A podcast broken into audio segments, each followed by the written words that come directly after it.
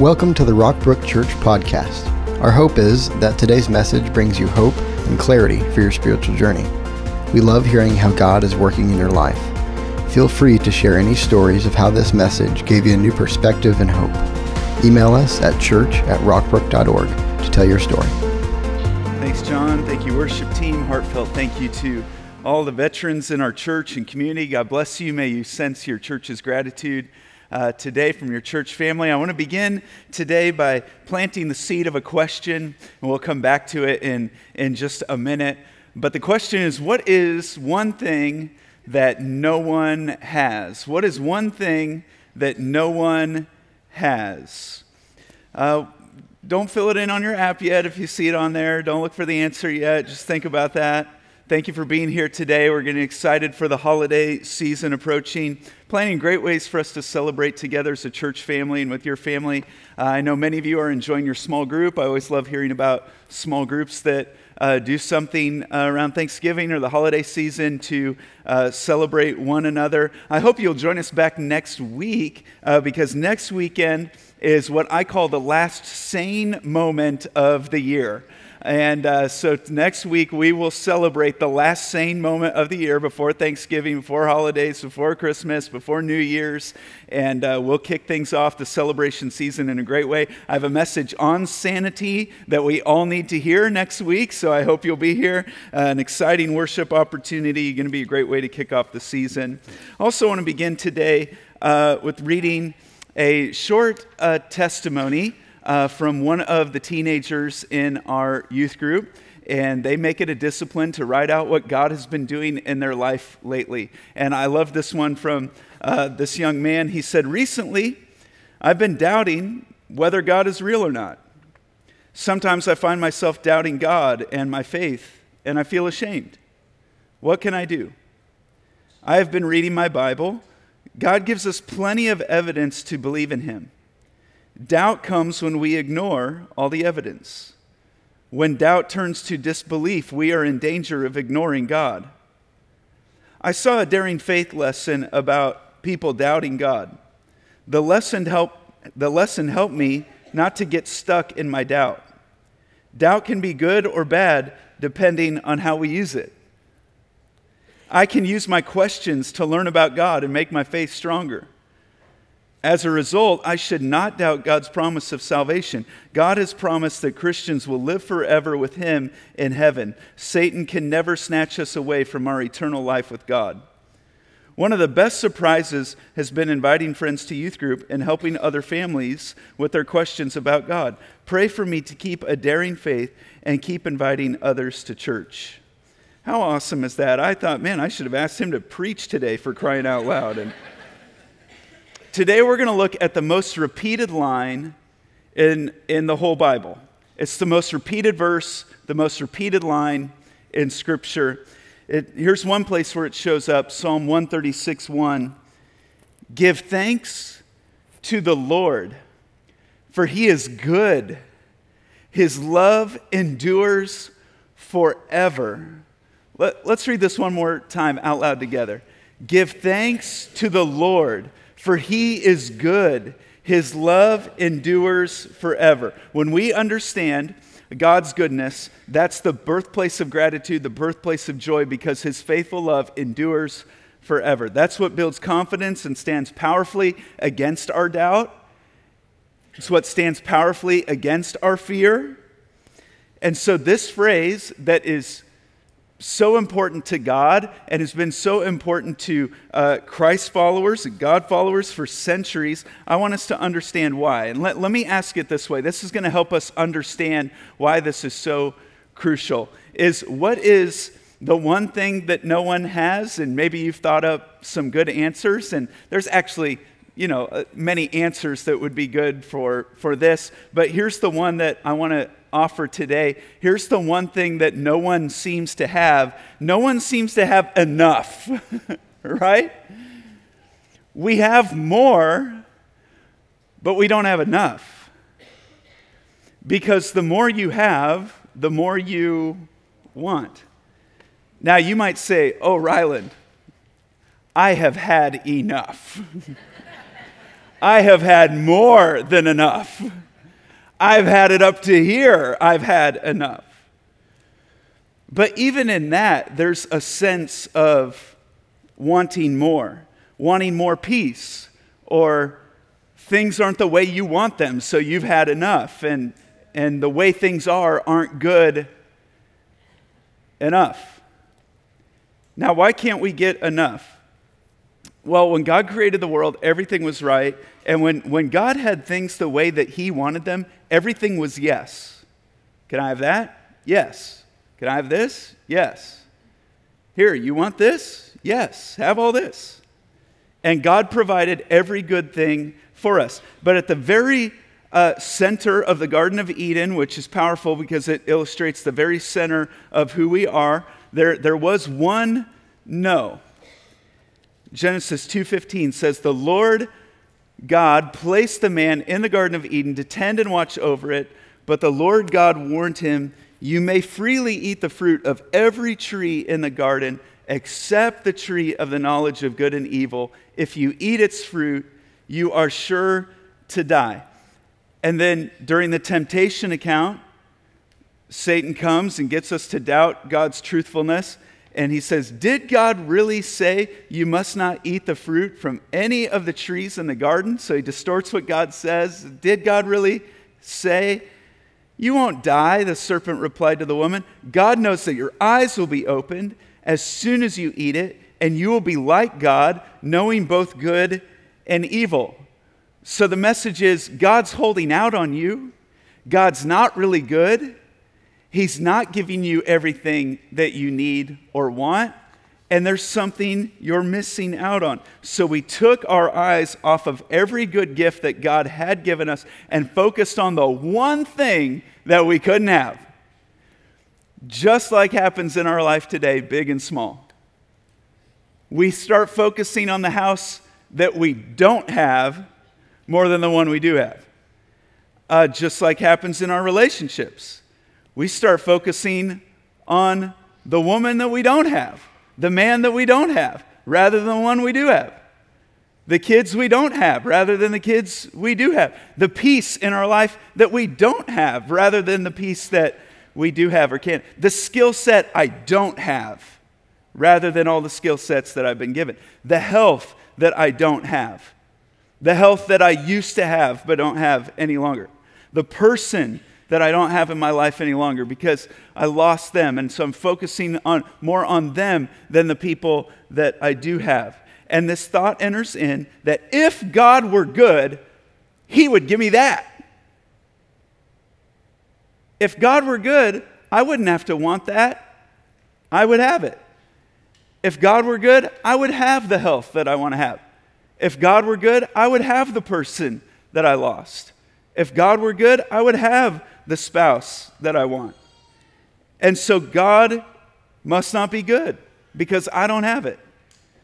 And the promise that we make ourselves is that if we got the one thing that we didn't have, then God would be good.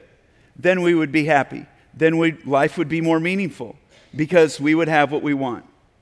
And we believe the lie, even though that God warned us that if, if we do that, it would remove us from the source of life in the universe. And as a result of our selfishness, we damaged everything. We destroyed our relationship with God. Uh, we ultimately uh, made ourselves spiritually dead and separated from Him. Uh, we destroy our relationship with one another, even ourselves, as a result of it. And we live in a broken world that we experience today jealousy and oppression and injustice and corruption because of the sin nature in us that says it's not enough and the one thing I don't have, if God would give it to me, then He'd be good. All because we focus on the thing that we don't have, believing that one thing would give us what we really wanted, which, by the way, what would happen if you got everything you wanted? You ever thought about that? What, what if life was just unbroken? I want this, I get it. I want this, I get it. I want this, I got it. I want this, I got it. Wow, God is really good. I keep getting what I want. What would happen if just one thing after another? The Bible actually answers that. a couple of different ways. One of them is the Israelites 3,500 years ago. What's the one thing they wanted? They wanted to be free from slavery in Egypt. And then they said, then it'd be great. That's the one thing they want.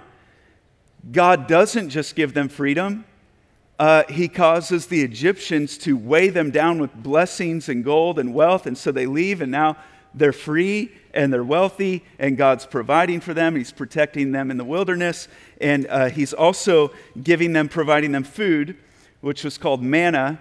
And it was a bread like substance that God would make appear every morning on the ground. And it was something you could grind up. So it's like a flour, and you could use it to bake and cook, and it had nutrients and vitamins. So God was providing more, more freedom, more food, but it wasn't enough. And they began to focus on the one thing that they didn't have. And what was the one thing that they did not have? Meat. Come on, somebody. That was the one thing. And they said, they started complaining to God and said, We want meat. When we were slaves in Egypt, even, we had meat. And they started complaining to God. God must not be good because we had meat, now we don't have meat, and we want meat.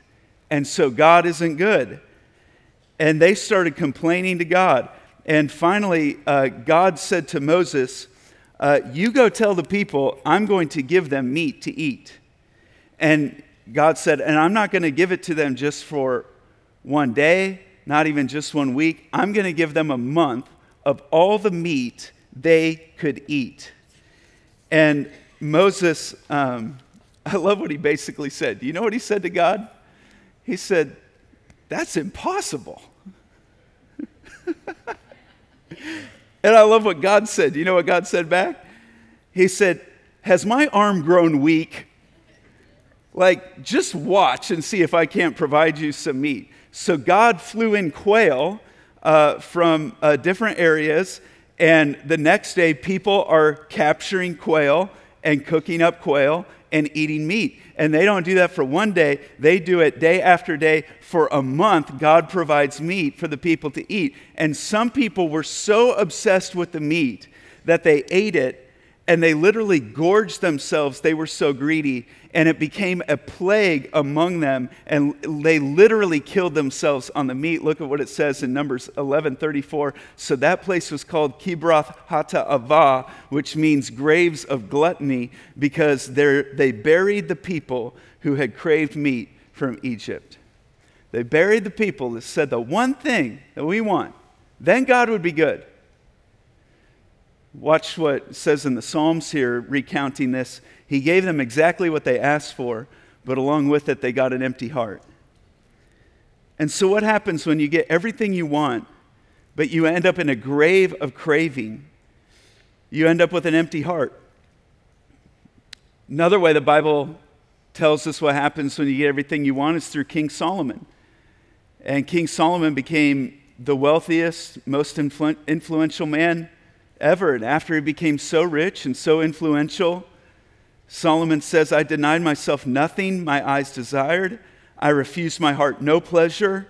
My heart, my heart took, took delight in all my labor, and this was the reward for all my toil. Yet when I surveyed all that my hands had done and what I had toiled to achieve, everything was meaningless, a chasing after the wind. Nothing was gained under the sun. So we like to think if I got what I wanted, life would be meaningful. And Solomon says, no, it really becomes meaningless. And the dangerous place for us is thinking just one more thing.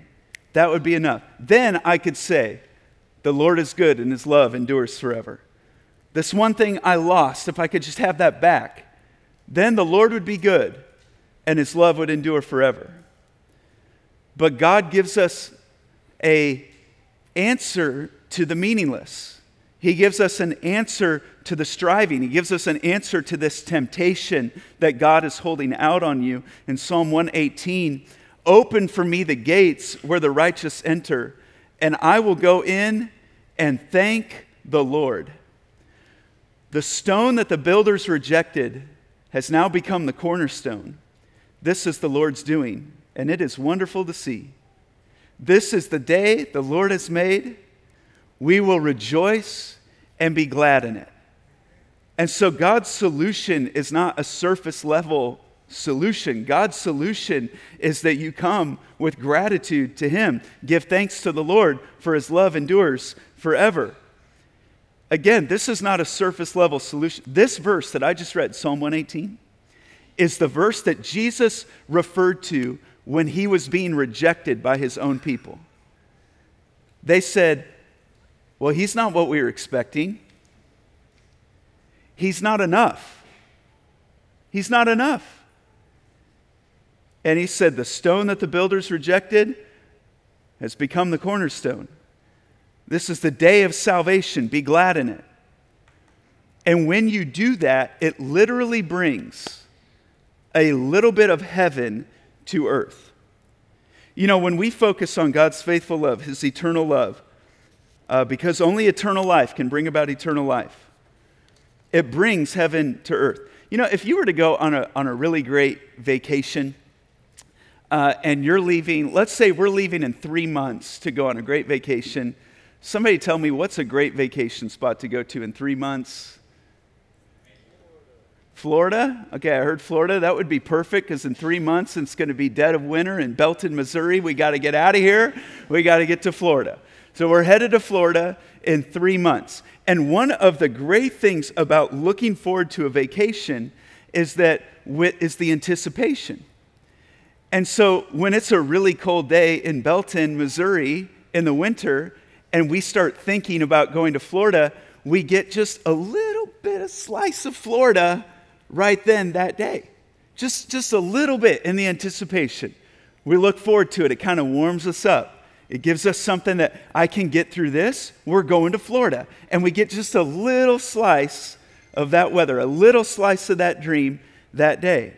Similarly, when you look forward to your future with God in the same way, and you start thinking about how God made a way for you to do that, and how Jesus went to the cross, and how he died in your place, and what he did to achieve eternal glory for you. And it's just something that he gives you, and it's a free gift from him when you trust in Him. And so when you believe in Him, He makes you a child of God and He clothes you with His righteousness and He gives you the mind of Christ and He's adopted you into His family and has forgiven you eternal forgiveness, eternal love because His faithful love lasts forever. When you focus on that, when you think about that, when you set your mind on those things, it gives you just a little slice of heaven today. And it literally begins bringing heaven to earth because we focus on God's faithful love that endures forever, His eternal love that gives eternal life. The question I kind of have, though, is what percentage of people are really doing that? What percentage of people are bringing heaven to earth? What percentage of people are living with anticipation and are grateful? And um, I don't really know what percentage of people are, but I can tell you Jesus tells a story that gives us some kind of clue, maybe, as to whether or not we're that person. Uh, Jesus passes by 10 people who've been ravaged by leprosy, and they've been ostracized from their communities. They're disfigured, they are feared, they cannot be around their family. What's the one thing that they want in life? The one thing that they want is to be whole, is to be healed. If they could just be healed, if they could just be whole, they could be reintegrated to their, into their family, reintegrated into their community. They could have a relationship again. They wouldn't have to live in pain of losing their body to leprosy and this horrific disease. And so they cry out in faith to Jesus and say, Jesus, heal us, make us whole. Would you save us? Jesus, have compassion on us. And Jesus says, I'm going to heal you, yes. Uh, but then he does it a very Jesus kind of way, where it takes some faith on their part. And he says, uh, Here's what's going to happen you go present yourself to the priest as though you were healed, and he will declare, declare you cleansed so that you can be reintegrated. But I want you to go on your way to show yourself to the priest before you've been healed. And so uh, they look at it and say, It's going to take faith. I they say, I don't see it, but Jesus sees it. And so we're going to live based on what he sees from his perspective. And they set off. I just so wish we could hear the conversation between them of like, do you really think he's going to do it? What's going to happen here? What's it going to feel like to be made whole? To get my body parts back, to get open sores closed, to what will happen? What will this feel like? Do you think it will happen? And as they're going along, somewhere between the time they talked to Jesus and before they got to the priest, on their way on this faith journey, they are healed and they are whole. And one of them comes running back to Jesus and throws himself at the feet of Jesus and says, Thank you. Praise God. Thank you. And Jesus' response just rips your heart out because he says, Didn't I heal 10 men? Where are the other nine? And I wonder what it would take for you and I to say thank you and give glory to God today for the good things that He has given. What would it take? Because again, what we're talking about is not obviously to God, obviously to Jesus. This is not surface level. In fact, the password into God's presence. You know, the most valuable things we have in life are insulated by passwords. And to keep it safe and secure, uh, you've got to think up a password that is both memorable and unpredictable, right? So it's got to be memorable enough that you remember it, but it can't be predictable enough that someone else could just guess it and know it. And what's amazing is the password into God's presence is incredibly memorable and it's not so predictable. The password into God's presence, Psalm 104, is thank you. And you might recognize this passage as enter his gates with thanksgiving, his courts with praise. Give thanks to him, praise his name for his faithful love endures forever. And when you thank Jesus, you literally step into the presence of God. You're moving closer to God. It does something in our heart and it impacts our soul. Every person in this room knows this because when we were kids and we were given a gift, our parents said, What do you say? And we would say, Thank you. And now today we teach that to our kids. They're given a gift.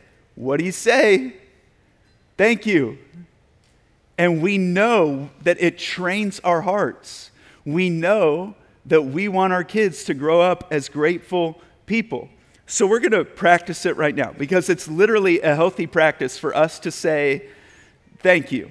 So, in your response right now, where you are, just say thank you when I prompt you when you taste something that is so good and you realize that God gave, gave you the sense of taste, and you think about that and you realize, wow, he really didn't have to do that. Like he could have done this many different ways. I didn't have to have this, but I taste this. And so you taste something and it's really good, and you say, you go to bed and you're lying there, and there's a lot of worries and pressures, and like a lot of people you're mad at from the day. But you start thinking about, holy cow, my heart beat like 100,000 times today. And I got to see the sunrise or the sunset and the wonder of creation, and you say, when you read something and you realize your mind is tracking, or you're in a conversation and you can understand it and track with it, and you realize that's actually not true for everybody right now, today. And so you just recognize that and you say, you're reminded that you get to look forward to heaven because God saved you from hell and Jesus paid your death penalty in your place on the cross and gave you new life. And you say, That's right. And the Bible tells us what the leading spiritual indicator is in a life. The indicator you can tell which way your life is. Is my life moving away from God or is my life moving toward God? In Romans 1, it tells us they knew God, but they wouldn't worship him as God or even give him thanks. So, what happens when you don't worship God? What happens when you don't give Jesus thanks in worship to God? They began to think up foolish ideas of what God was like. And as a result, their minds became dark and confused. When we are grateful to Christ, we move towards God, we move toward worship. A life centered on Christ is fulfilled in Christ. When we complain, when we take our trust into our own hands, when we say, well, if I just had the one more thing that I wanted, then God would be good, our minds become dark and confused, and we become distorted on who God really is and what He's up to in our lives. I, I love it when research backs up exactly what the Bible has said all along. And what gratitude studies uh, show us is that the more grateful you are, the more creative, the more energetic, the more connected, the more money you earn in your life, that you're more forgiving, you're more graceful, gracious, more joyful.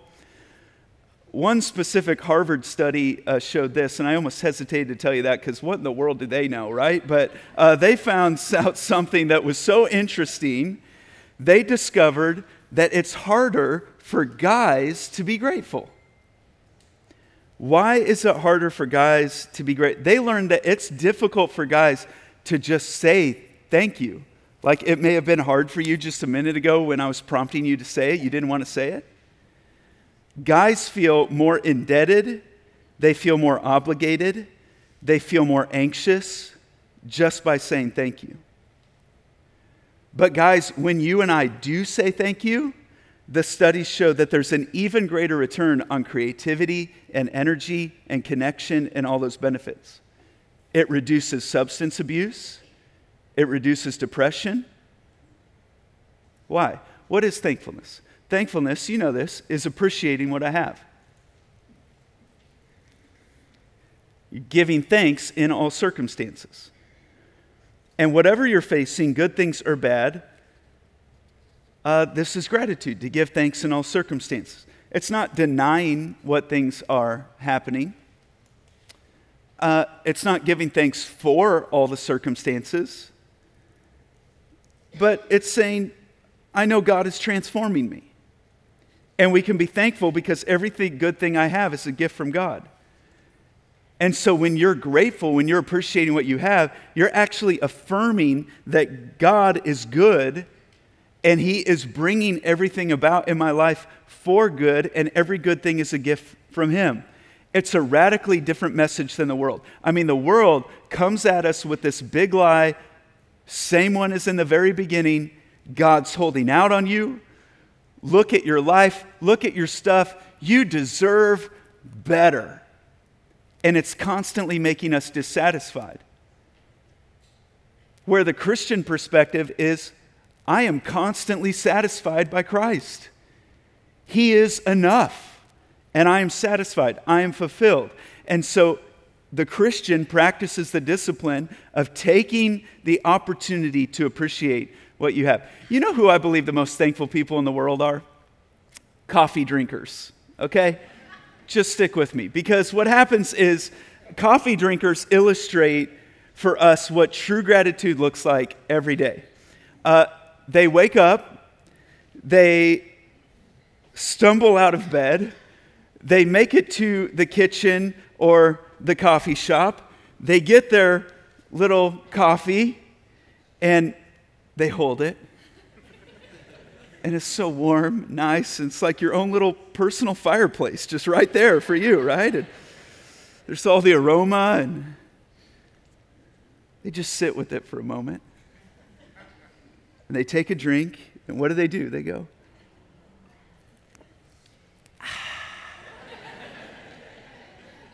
That's gratitude right there. That is the sound of gratitude. They just huddle around it.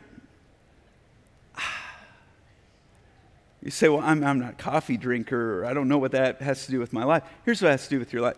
You go, you uh, go and you leave church today, and you get in your car, and it's not your dream car, maybe, it's not the one you want right now, but it's the one that you have, and you go and you sit down in it, and you get in it, and you go, and you appreciate what you have. And you uh, go home and you pull up to your apartment or your house. And you go into your apartment, you go into your house, and it's not the one you've been thinking about lately because you've been thinking about the other one, but this is the one you have, and you want to appreciate, so you just sit down in the apartment or the house that you have.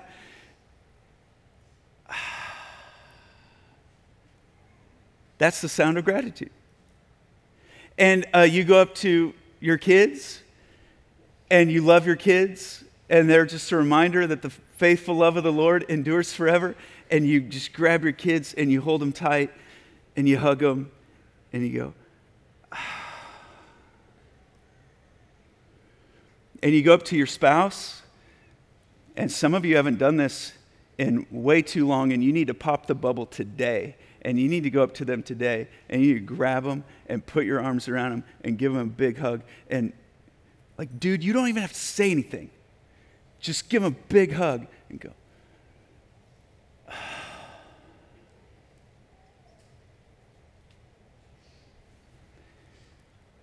and you sit down with a friend, you have them over for dinner, and you're just so thankful for this friend and the way that they've walked through you with different things, and you just sit down with them next for food.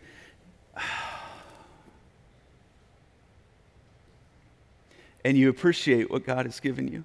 And you come into worship, and the worship team is leading us, and you start thinking about how God has saved you from your sin, and He has saved you from destroying yourself, and He has saved you snatched you from the fires of hell and he's given you eternal love. And he has promised you that everything that you're going through right now he will turn out for your good and work out for your reward and a good future in him. And you stand there and worship.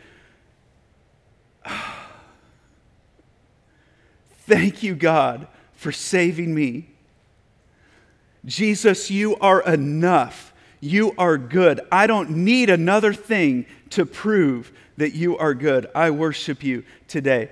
The Apostle Paul said, I have learned how to be content with whatever I have. Contentment is something we've learned, it's the discipline of the sound of gratitude. So, how do we do that? Well, David is a, a model of it in Psalm 103. In Psalm 103, he says, uh, let's read this out loud together. Let all that I am praise the Lord.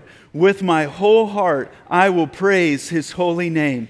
Let all that I am praise the Lord. May I never forget the good things he's done for me. Now, he goes on in Psalm 103 to list several things that God has done for him. Uh, he says, He forgives all my sins, He heals all my diseases, He redeems me from death, He crowns me with love and tender mercies, He's filled my life with good things. My youth is renewed like the eagles. And that list is how David knew that God is good. That list is how we know that David knew that God is good. I want to ask you, how do you know God is good?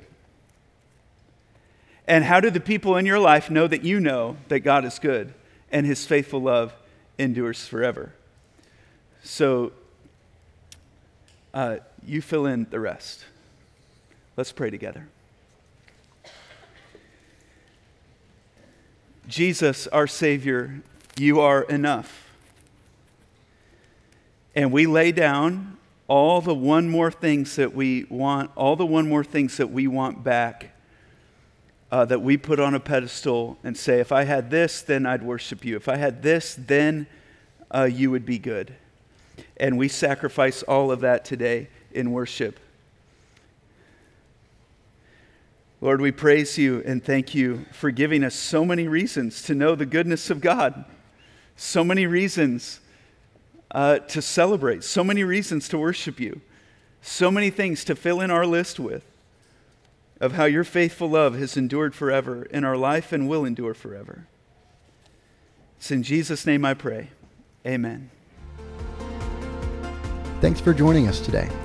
We would love for you to get connected to what's going on at Rockbrook Church. Visit us online at rockbrook.org for service times, small group information, and other ways you can discover your purpose here on earth.